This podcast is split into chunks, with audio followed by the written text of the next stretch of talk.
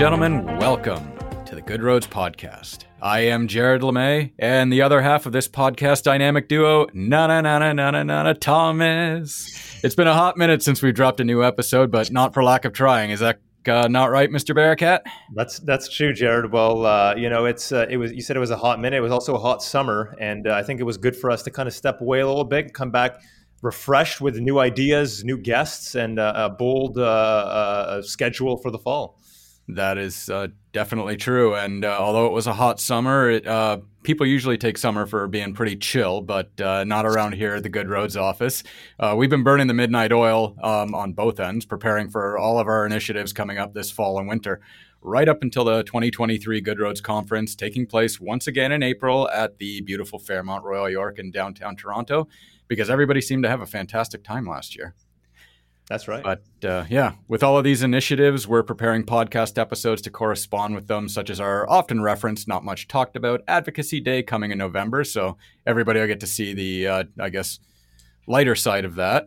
Um, but today's episode, we're going to end our series on elections as the third and final level of government is up for election at the end of October, correct? That's right. All right. So we've been through the federal federal elections last year, the uh, provincial elections at the beginning of summer, and now we come to a, uh, municipal elections where we're going to do things a little bit differently here. In the past, we've discussed party platforms and what they mean for our members. Uh, this time around, with no parties to speak of, we'll be talking with today's guest about the role and direction of municipal politics is taking. So, with that being said, I am proud to introduce our guest, a Good Roads Director, former Deputy Mayor and Councillor for Grey Highlands, former as of the end of October, if I'm not mistaken, uh, and current Asset Coordinator and Financial Analyst for the Township of Southgate. And might I say, a really stand up guy, Mr. Akash Desai. Welcome to the Good Roads Podcast. It's a pleasure to finally have you on the show, sir. Thank you very much, sir. Um, that that that introduction flattered me a lot. well, well, every word of it is true, and I just want everybody to know that. I, I have so, I have made no uh, no payments to neither Jared nor Thomas. yeah, we are not sponsored yet. Hint, hint, wink, wink. Anyway, um, I, I, guess to start things off, uh, why don't you give us a, a, a little heads up uh, TLDR about yourself? Um, so my name is Akash, um, and I was I, I, moved to Canada when I was about fifteen, and um, I finished grade eleven and twelve in Brampton. Um, my family moved full time to Flesherton, which is a part of Grey Highlands, in 2007 when my mom and dad bought a small family run business. Um, I completed my post secondary education uh, with a bachelor's in business administration because um, at the time, um, my dream was to be a corporate financial analyst, um, mainly because I'd given up on my dream of ever becoming Batman. Which is why when, when Jared started with na na na na na, I said, "Am I being introduced this early?" if I'd known that, if, if I'd known you wanted to be Batman and not a, uh, a soccer star or football star, I probably would have led with that. no, I, as a kid, I, I always wanted to be a Batman because um, you know, one of my teachers asked me, "Why, why do you want to be Batman, not and not Superman, like your friends?" I said, "Well, when Superman's not Superman, he's Clark Kent. Yeah. You know, some random dude. When Batman's not Batman, he's rich and he's Bruce Wayne. right. So, oh yeah, you don't need superpowers. Right. You just need a buttload of money to be a superhero and, and a buttload of brains.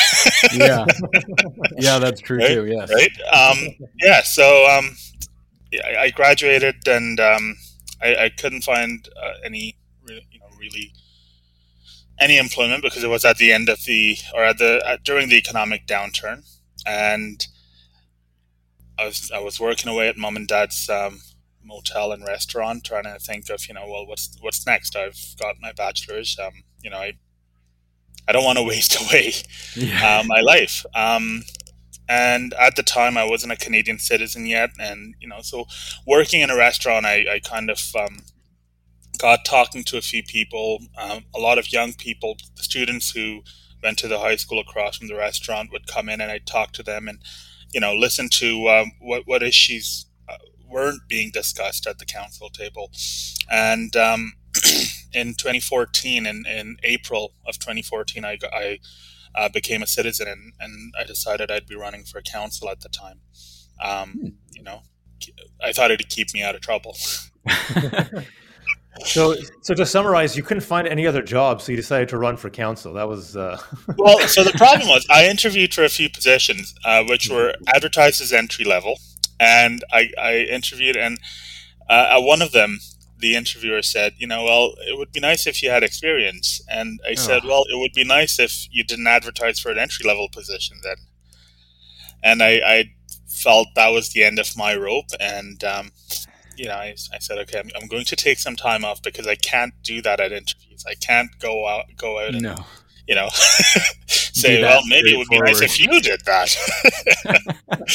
so, yeah, no. And, um, I noticed uh, that that a lot of issues related to youth weren't being discussed at the council table, um, mainly because there were there were wasn't any younger people at the table, and um, generally younger people have a harder time going to the public meetings because they have other commitments such as kids taking kids to hockey taking kids to this that and the other thing you know and as jared mentioned while we were uh, chatting earlier going to hockey yourself and you know trying to find yeah. a babysitter for your kid so because of all this even even though there's uh, evening public meetings you're basically making a choice between going to a public meeting or doing something that allows you to relax or something for your kids right? So you have those other commitments. So the youth perspective wasn't really coming forward.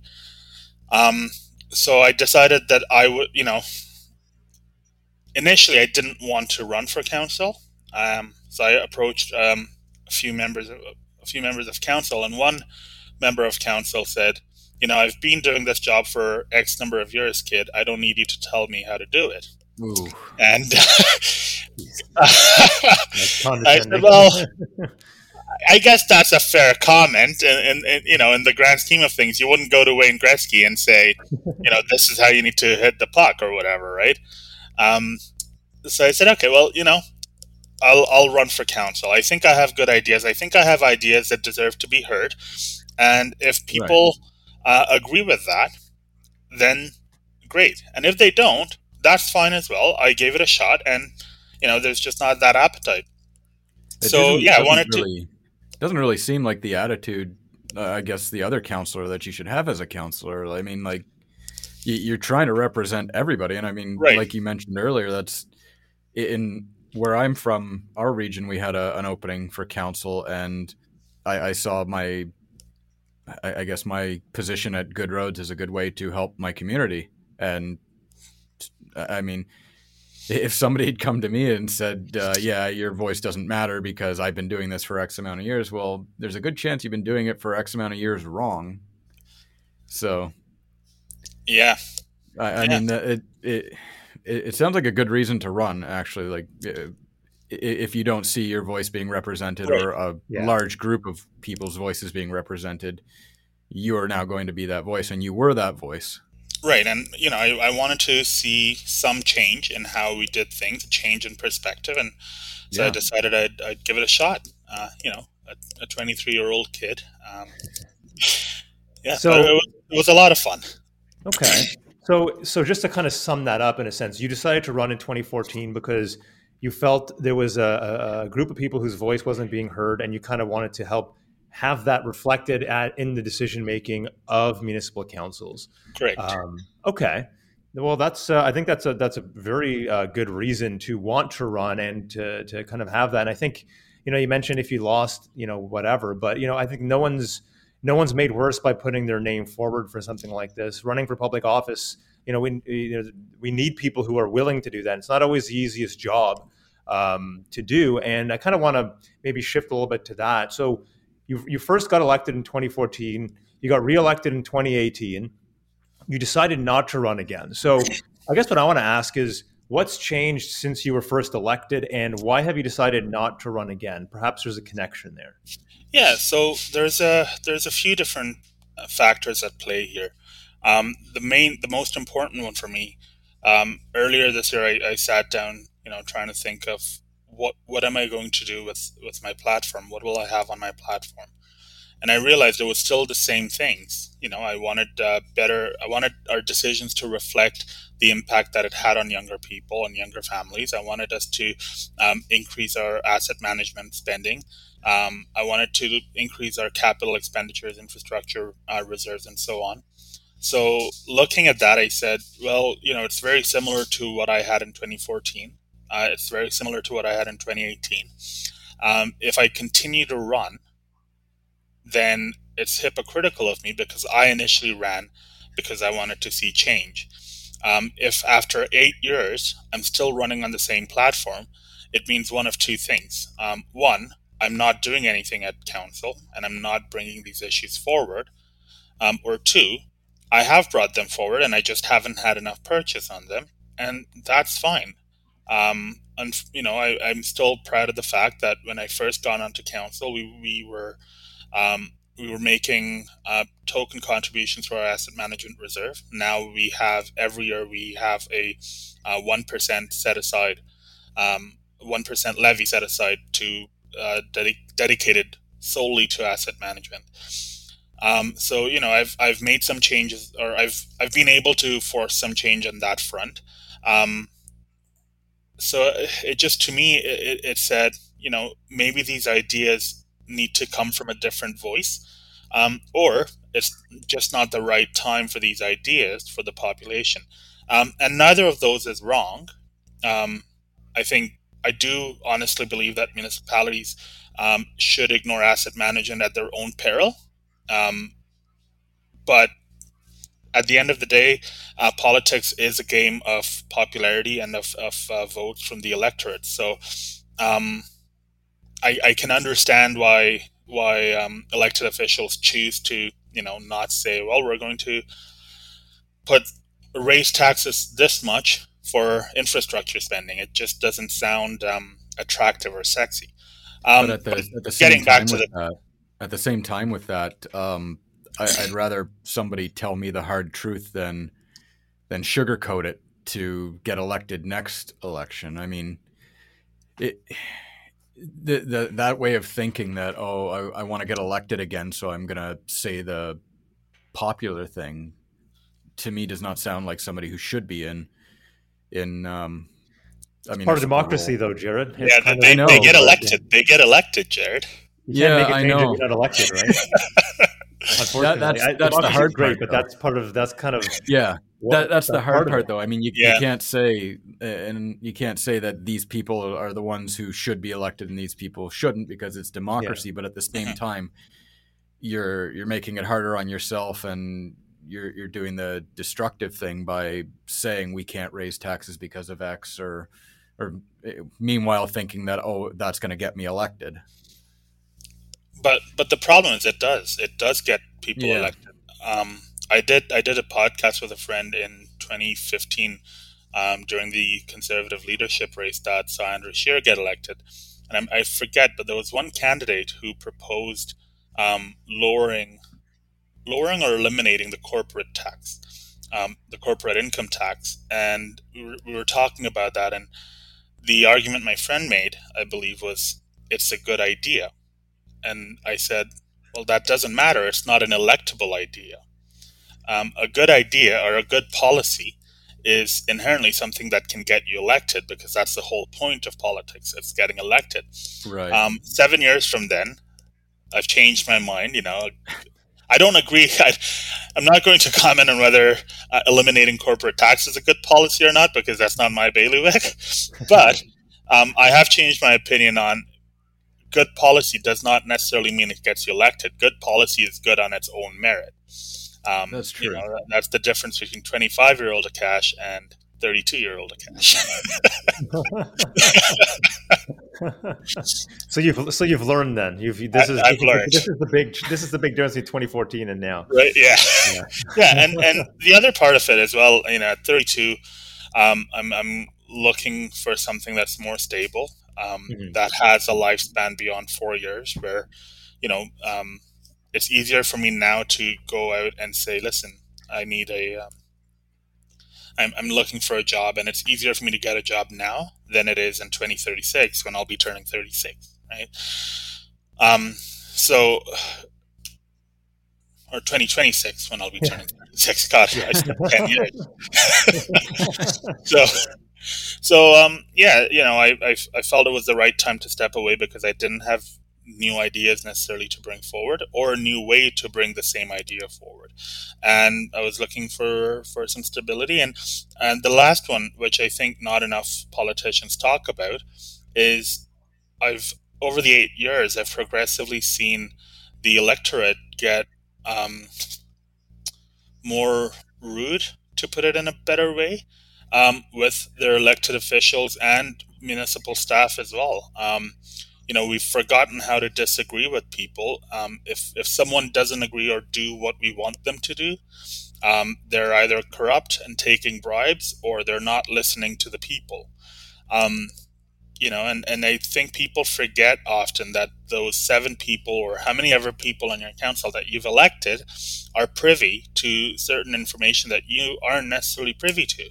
They've done some further research that you necessarily haven't necessarily done. They forget this, and so therefore, when they disagree with something council's doing, it's it's you know, well, you're not listening to the public, or you're corrupt and you're on the take, and um, it's unfortunate, uh, but it does end up taking a, a heavy mental toll.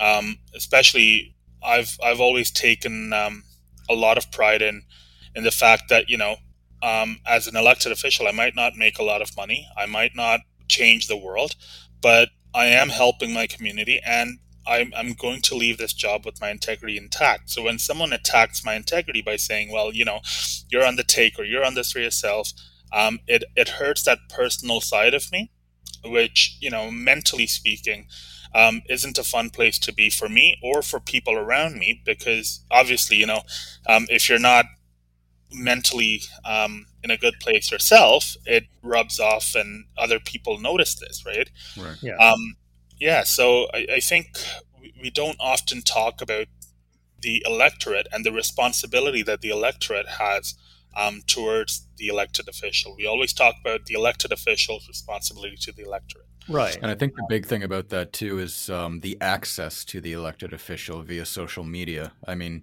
the internet's been a great thing, but social yeah. media has been an absolute train wreck.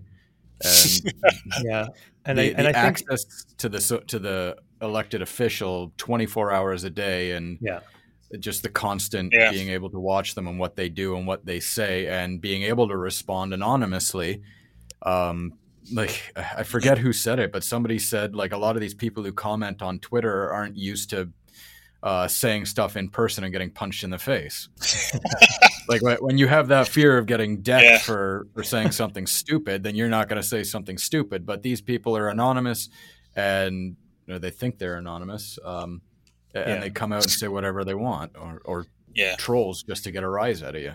Mm-hmm. Yeah. And I think this is I think this is probably a huge um, hindrance to actually get, getting good people to want to run, um, and actually even having that diversity in uh, people running. And like, let's be honest, uh, women and uh, you know people of color get this stuff a lot worse than others. And uh, trying to convince them to want to run, like, but and then they go and see these vile you know attacks on social media and sometimes it, you know it's if they get doxxed or something it's just like why would and and for what you're not and like you said Akash, you're not going to get rich in municipal politics and not that you need to get rich but sometimes you weigh you know me and my family and their well-being versus this. You want to make a difference. Is it worth it? A lot of the time honestly a lot of people probably make that analysis and say no and right. and we're all worse off for that. Um, and uh, yeah, the electorate has to be, I think, in some sense, kind of like uh, you know responsible for that. We all have to kind of um, you know do our part to foster a healthy democracy, and uh, it's just really unfortunate the past two years with the pandemic and you know lockdowns. All people seem to have kind of that level of anger has really kind of risen, and uh, you know I'm hopefully it starts to come back down now that we've kind of resumed a sense of normalcy. But uh, yeah. I don't know. I, I, I feel I feel as a as a as a community, as a society, we're becoming very polarized. Um, you know, and, and that's at every level of government. Um, you know, at the municipal level, it's, you know, uh, the electorate saying it's us versus staff and council. Um, at the, because we don't have parties at the municipal level, at the provincial and federal level, we have parties. And you know, I, I just feel that we're going down a very dangerous, uh, slippery slope where, you know, you're either with us or you're against us. Um, there's no in between. There's no nuance to disagreements anymore.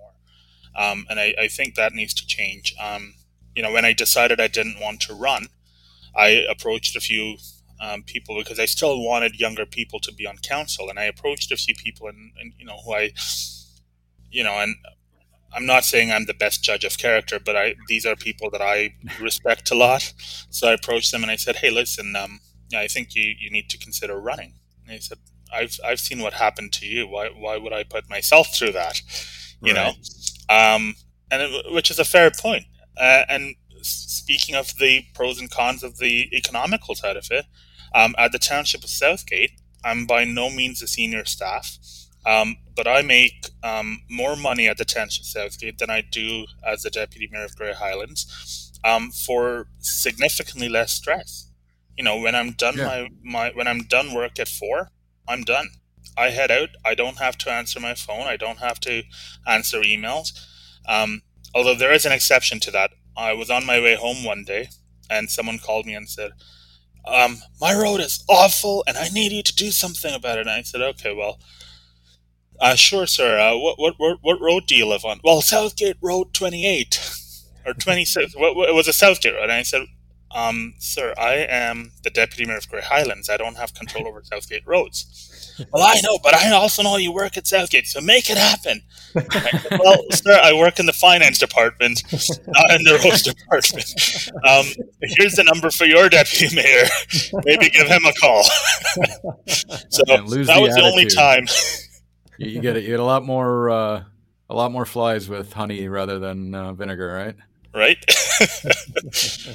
uh, So uh, yeah, so Akash, like on that on that note, it's interesting. You talked about you know the being on the elected side, being on the staff side. You you're one of I, I don't want to say like it's not rare, but you're one of the few people who have actually been on both sides. And sometimes you see a staffer who's been there for a long time decide they want to run because they've anyways see how it works and all that sort of thing. But you're one of the few who's who's actually was elected first and then decided that they want to go to the staff side. Like, has this given you any you know unique perspectives that maybe others could benefit from hearing? Because you said that there seems to be this polarization not amongst just the electorate, but amongst uh, councils versus staff and that sort of thing. Is there any is there anything there that you could uh, share with us that might be just interesting for our listeners to hear or beneficial? Yeah, so I, I think um, since I got ever since I've been elected, I've always um, identified more with staff because at the end of the day, they they have the resources to the time resources really to uh, do the research and bring recommendations forward.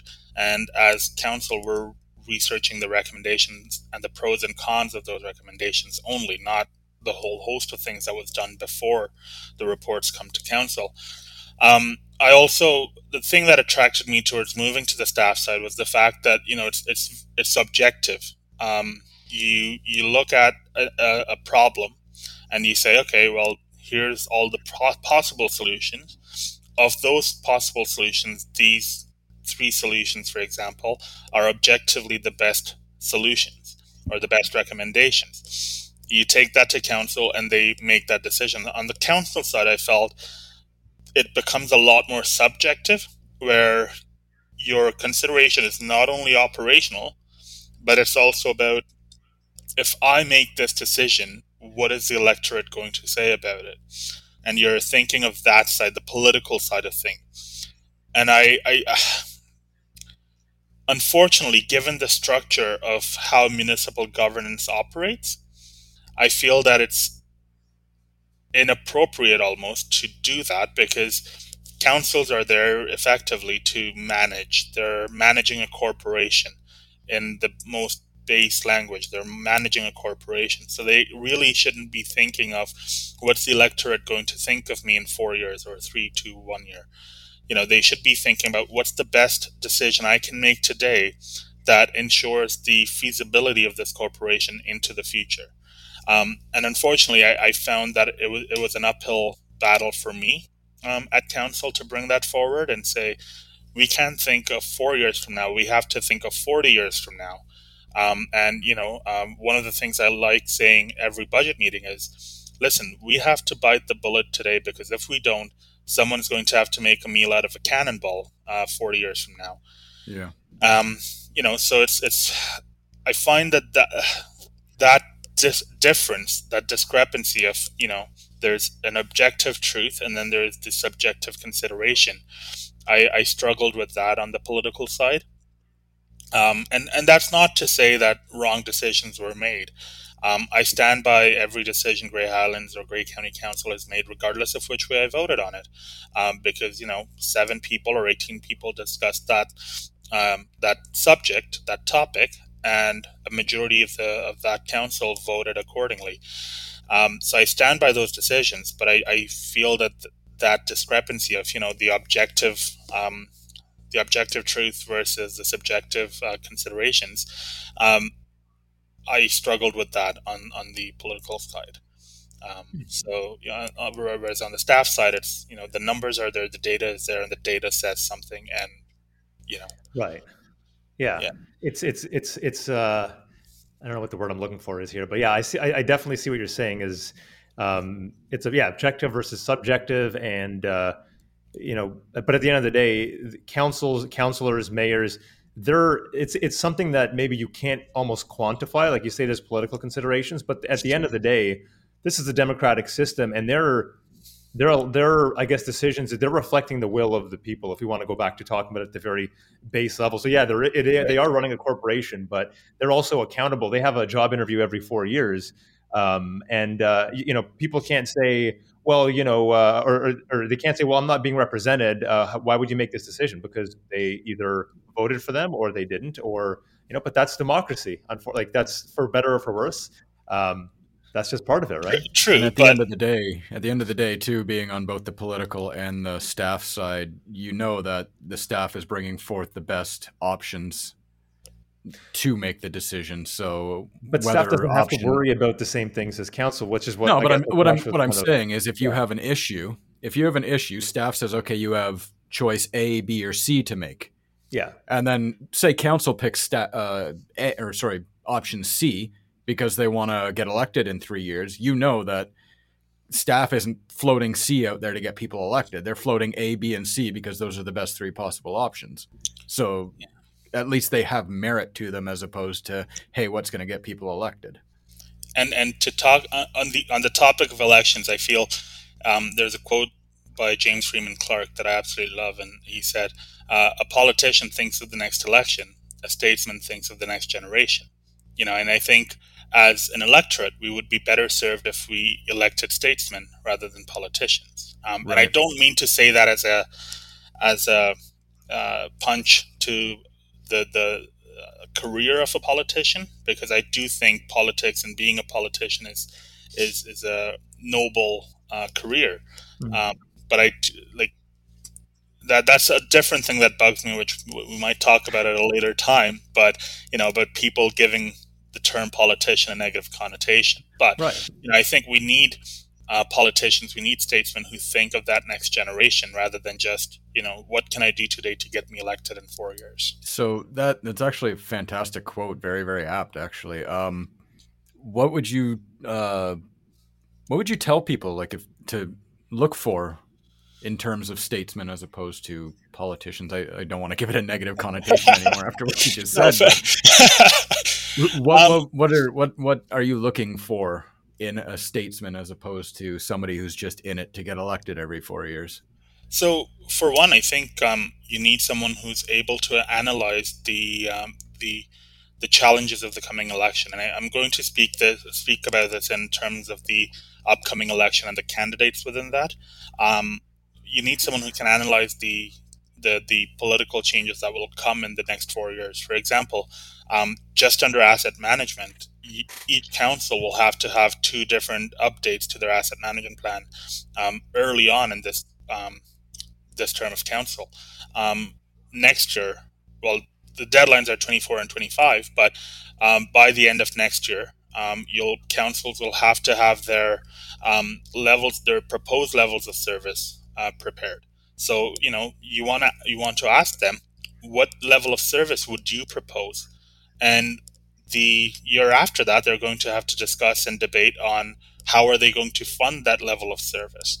So, you know, if someone says your taxes cannot go down, that's not a bad thing necessarily.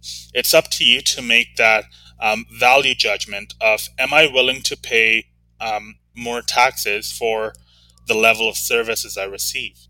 Um, and if it's a no, fair play to you. You can vote for someone who says, I will provide a lower level of service. Um, what upsets me is there's candidates who are running saying, I will lower your taxes.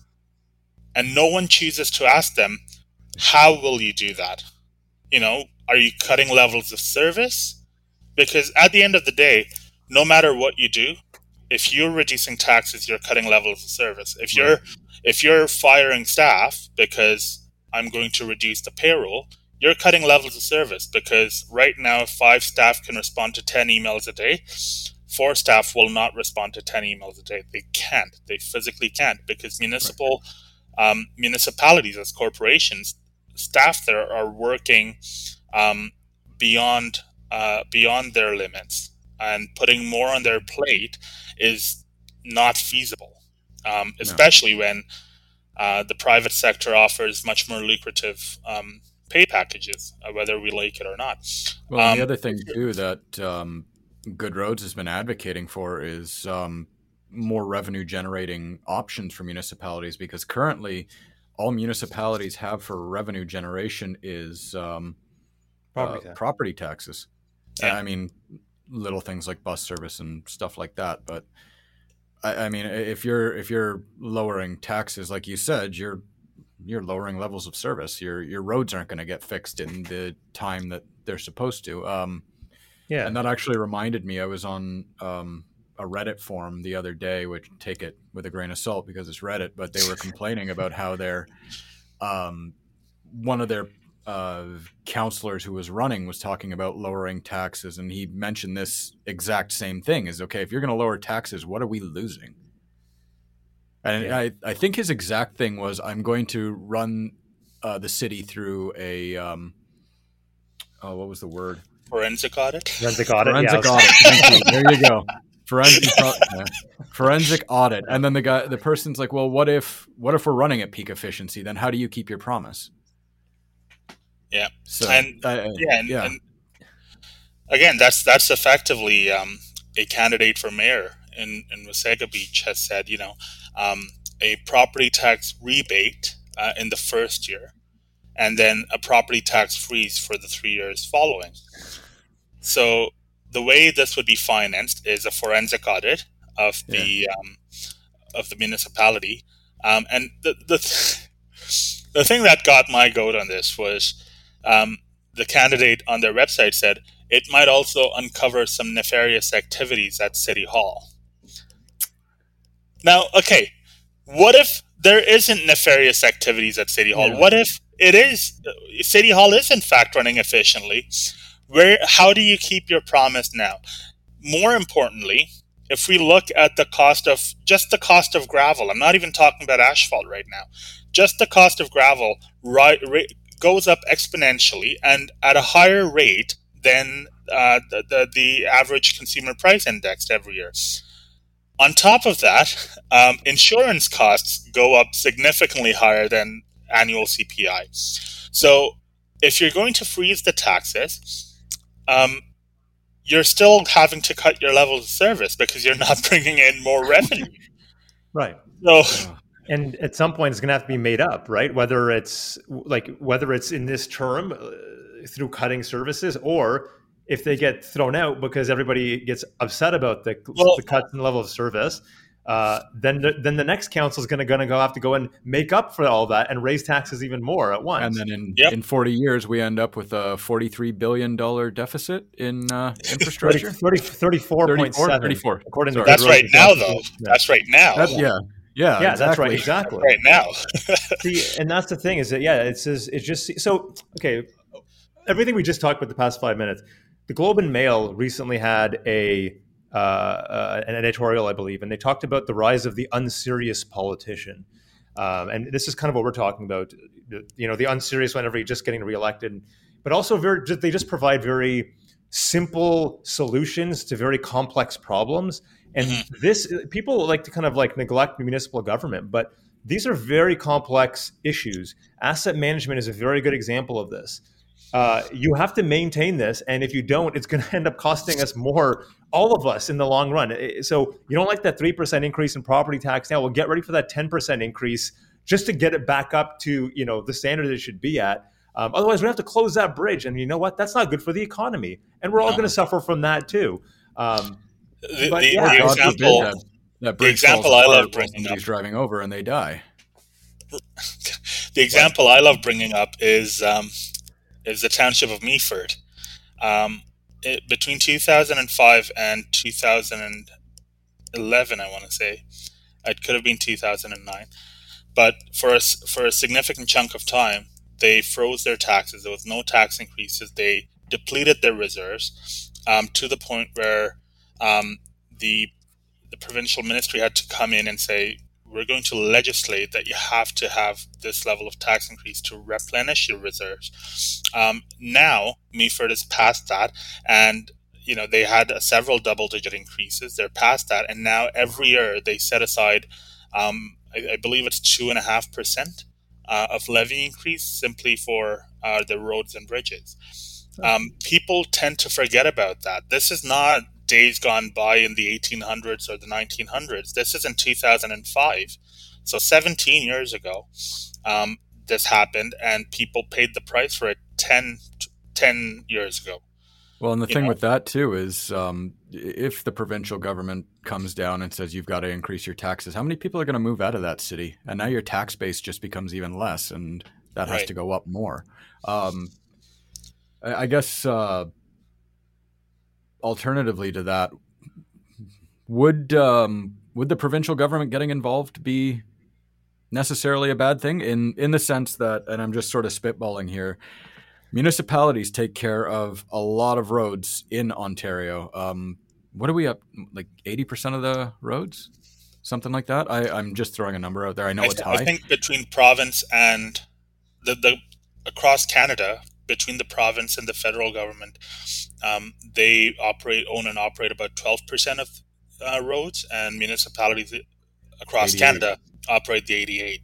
Okay, so what if the what if the provincial and federal government got a little bit more involved? Um, I, I, guess with more money going towards the provinces to help them out with this. I mean, like, or not the provinces, the municipalities, because like I was saying earlier, municipalities only have essentially one form of revenue generation. Yeah. Well, so Jared, that already kind of exists. Like, for example, the federal government used to be called the gas tax fund. Now it's called the Canada Community Building Fund, and that's supposed to go to municipal infrastructure. But it's even though, and this the, the current federal government, you know, we'll give them credit for that. They, I think they doubled it twice throughout the past uh, decade right. or so, almost decade. Um, and it's still not enough. Like that's the thing, and wow. it, like because we still have this deficit. It, that's how big it is. That's how yeah. monumental the infrastructure deficit is. Because there's a huge disconnect between who owns the assets and who has the taxation powers.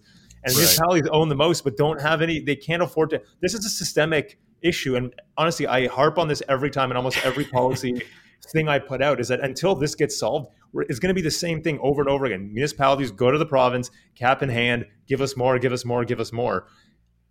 It's just, yeah, I, I don't know how this changes. And how do you, and this thing, we're trying to talk about elections here. How do you go and communicate this to the average uh, uh, voter who, you know, they're preoccupied with their own life and they might just notice there's a bunch of potholes in the road or whatever, but they don't, they don't really know why they don't they don't see that that there's this huge thing at play here. They just say, "Well, you should go fix my road. Why is my road messed up?" A Southgate mayor or a deputy mayor Akash, uh, you know. But they and that's the thing. The electorate they they're it's not their job to know this stuff. But if they did, and if this could be communicated in a very I guess effective way or or sim- broken down, not let's say not oversimplified, but simple enough that the average person can understand. Maybe I don't know. Maybe that's something that we'd see some some you know Probably and that's, not. That's sort honest, of why I brought that up on this podcast is because yeah. we have sort of simplified it down to that level that um, we're, we're looking for uh, statesmen who will take this issue seriously and say, listen, we do have to increase property taxes or whatever the solution is because, and I think we've done that actually pretty eloquently um, in the last um, 20 minutes about what the problems are and the solutions. Whereas if you get, say, a politician who's going to come in and say, "Well, I'll lower your taxes because there's uh, uh, corruption at City Hall, and that's where your tax money is going." I mean, like like I said, you've got to you've got to look for well, like Akash said, you got to look for the statesman versus the politician. Right. Yeah. And, and, and, this this all has to do with municipal elections, and I think we've, uh, even though we've sort of gotten out into the weeds a bit, we've brought it back fairly well. Mm-hmm. Yeah, mm-hmm. yeah. I, I do think, unfortunately, the only the only feasible way for municipalities to resolve their asset management issues is through property taxation, because historically, um, councils have been focused on lower taxes rather than the level of service. Um, my hope is that with the 24 25 update um, on asset management plans, the focus will shift from lower taxes to a level of service. Um, you know, if I could give you the same level of service as last year, but it's still going to cost more. So the days of, um, you know, people expecting and councils perhaps being able to deliver a 0% tax increase, um, they're behind us. That we, we don't, you know, they're yeah. they're gone, and we should, as an electorate, we should um, understand that and accept it um, instead of saying, you know, um, I need um, zero percent taxes or I need lower taxes. Right. Okay. So let, let, let's shift gears here just for just for a bit. I want to kind of connect the dots between a few of the things that we've talked about. So we talked about um, you know voter polarization, abuse of officials. We talked about serious issues, serious politicians, unserious politicians. There's a huge level of voter apathy um, at the municipal level. It's always kind of been like this. Um, I think the average voter turnout at the municipal elections is around 40 percent. I, I believe, according to AMO stats that I pulled up just before this, in 2018, the average voter turnout was around 38%, which is, you know, it's really bad. Um, but then at the same time, we see this huge level of polarization and anger, and you know, with the system, with how things are done, how things are run. How do we, I guess, in a sense, how do we convince people that like the municipal sector, the municipal level, is something to focus their attention on and to actually be engaged in not just once every four years but throughout um, because of these serious issues that we've just kind of talked about. Because you do have all these you do have a lot of people coming forward and oversimplifying it and having these you know quacky kind of solutions that are not going to help or just perpetuate the issues. But how do we how do we get people to want to vote for the municipal election? Because the municipal government has the you know the biggest impact in every person's day-to-day life. Like that's this is it's really important but people don't see it. How do we make them see it um, that's that's a great question. um, that's usually how I start the answer when I don't know what the, what the solution is. okay, well, um, so, how about this then? Why, why do you th- why do you think there's widespread apathy? I mean, we even saw in the provincial election the lowest voter turnout in like in a very I think in history actually in the spring's election. After we had yeah, it's just concerning. Yeah, when we just had the biggest you know crisis in our in our life, and certainly all of our lifetimes here and people just are they're just tuned out. What do you any any insights so, there? Why you think that is? So I think for one, the provincial turnout is concerning because generally I felt that municipal turnout has lagged about 20 points behind provincial turnout. Um, in 2018, we had about um, in Grey Highlands or Grey Grey Bruce, the provincial turnout was a little over 60 percent uh, the municipal turnout was around 40%. With the provincial turnout having been so low this year, I'm worried that you're going to have about a quarter of the electors voting a council in for four years. Um, you know, if the 20% point or 20 points um, uh, figure uh, is consistent.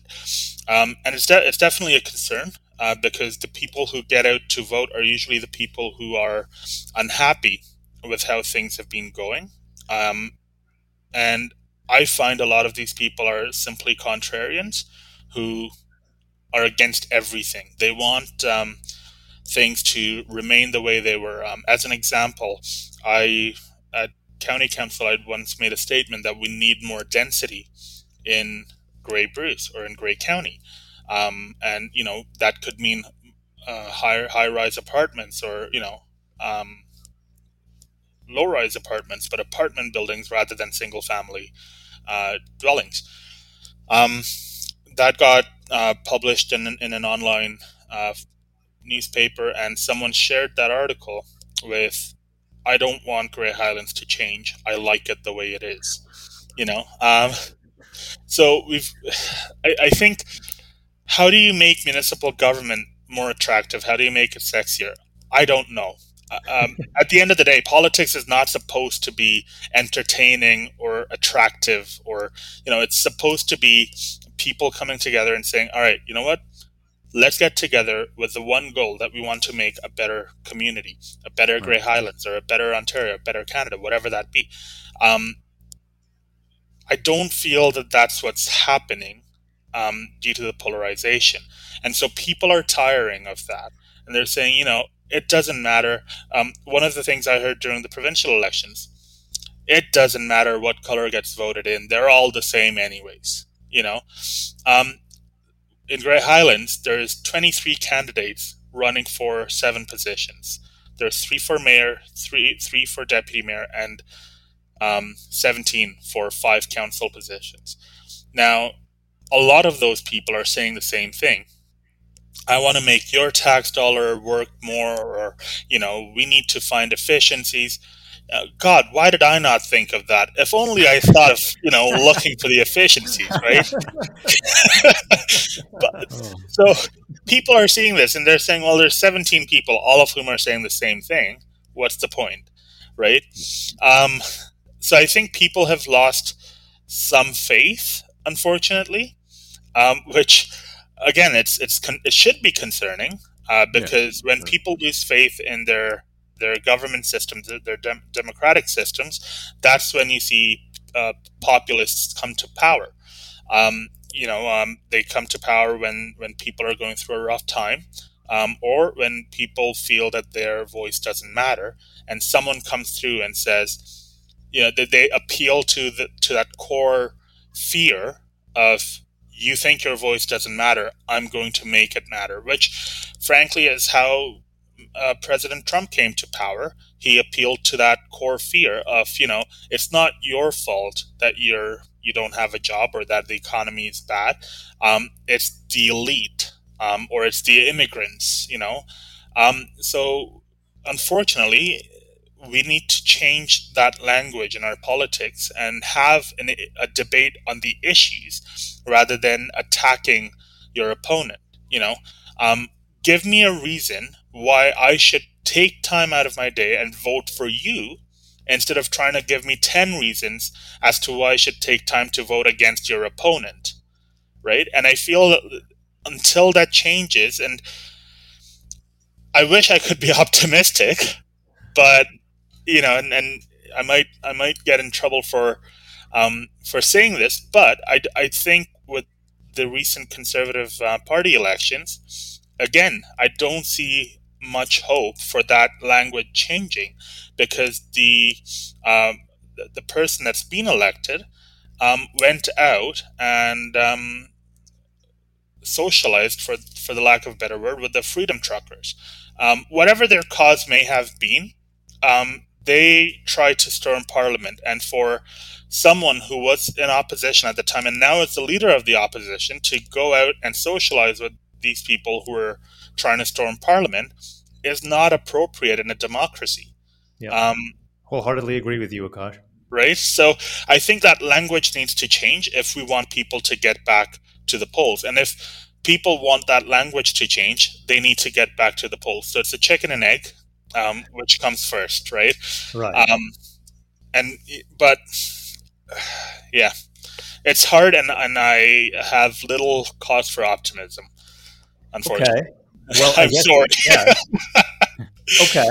I was going to say, well, on, on that optimistic note, um, and I think I think Jared and I wanted we're kind of getting close to the end of our time, but I think we wanted to kind of leave the, or, or finish this off with you know some parting words or some advice you'd have maybe to somebody who like let's say because i guess now it's too late to not to run if you haven't run but someone who already put their name forward or somebody who gets re, who gets newly elected in um, you know at the end of october what what advice do you give as someone who's now you know you're not running again you can kind of look at it a little bit in the rear view um, maybe be a little bit more candid a little bit more honest Do you have any advice, any parting words for them that you that you'd give?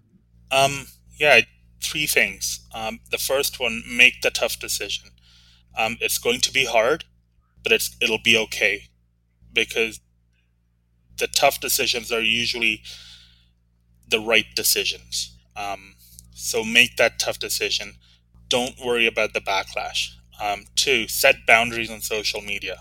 Um, you know, whether it's not having a social media presence at all, or it's having a social media presence from this time to this time during these days.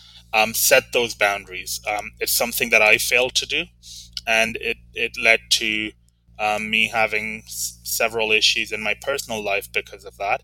Um, and um, eventually it led to me taking Facebook off my phone entirely um, because I had a hard time moderating the amount of social media I was consuming. Um, so that's two. And this and third is don't be afraid to reach out, whether it's reaching out to someone on your council who you respect, don't necessarily agree with all the time, but you have respect for. Reach out to them. If it's a former member of council that you feel more comfortable talking, reach out, talk to people because um, some of these issues are not unique. Um, when I when I come to the Good Roads conference, I, I speak to several people who have the same issues that I have, um, and I usually think, well, you know, gosh darn it, if we were all in the same council, we'd be amazing. but you know, so talk to other people, and um, they'll understand your position. Your family, your close friends, or family members might be able to um, empathize with you or show empathy to you, but people who've been in that situation can understand your position the position that you're in and they can provide provide advice or even words of encouragement sometimes if not oh. advice saying yeah. it's going to be fine um, and that's the good the thing, that's the good thing about uh, events like the good roads conference is there are lots of people there to talk to and it may be somebody who puts uh, well, like you said, it may be somebody who's seen this issue before. It may be somebody who puts the that issue in a different perspective for you, so that you can come to a better understanding of it. Um, but yeah, that's fantastic advice. Get out there and talk to people. Mm-hmm. And you know, as always, if you ever want to talk to me, I'm I'm quite readily available on LinkedIn and Twitter. Um, I've kind of toned down my Facebook presence a little bit. Um, but yeah, I'm, I'm, easy to find. Um, I'm also, you can also find me on the Township Southgate website for my email. Um, you know, after 55 days are up and my term has come to an end. Um, yeah, yeah, no. So I think those are the three things that I, I tell in a heartbeat. I tell to anyone. Um, don't be afraid to look for help, whether it's um, you know from a member of council, former member of council, or even in some cases um, mental health help. I know several municipalities have started including their members of council on their employee assistance program. Mm-hmm. Um, I know Grey Highlands does it, Grey County does it. So, you know, bring that before your council um, and have an open conversation about it because at the, at the end of the day, it is a thankless job. And as yeah. much as everyone says, you know, council is a team, it's true for the image you portray to the public. But at the end of the day, you're seven individuals, you know. Right. Um, so yeah, don't be afraid to talk about the tough subjects and ask for help. Awesome. Okay. All right. That uh, that about covers everything for this episode. Akash, uh, we want to thank you for joining us today. I know a lot of what you uh, have to say. It's hard for some people to hear, but it needs to be said, and we need to be looking at uh, municipal governments a little bit more pragmatically instead of uh, falling into the pitfalls of populism and quick fix, quick fix promises. Um, uh, so again, thank you for being here and thank you for saying what needs to be said. Uh, for everybody else, not a problem. Uh, remember to check out the new Good Roads website at goodroads.ca. Our fall and winter education offerings are now available for registration, so check them out under the education section. See how Good Roads can help you succeed in your career. Uh, while you're there, have a look at the Career Hub for all of the latest career postings from around the province and um, see if anything there can help you out. Uh, also, be sure to follow us on Twitter, Facebook, LinkedIn, and now Instagram for uh, up to date information on everything happening at Good Roads. Uh, if you're watching this video on YouTube, give us a thumbs up, uh, give us a comment. You know what? Today's um, Earth, Wind, and Fire Day. Uh, if you're commenting, let me know why it's Earth, Wind, and Fire Day. Uh, Nobody knows what you're talking about, Jared. uh, they will. Um, it, it, it was the 21st of September. That'll be a hint for you.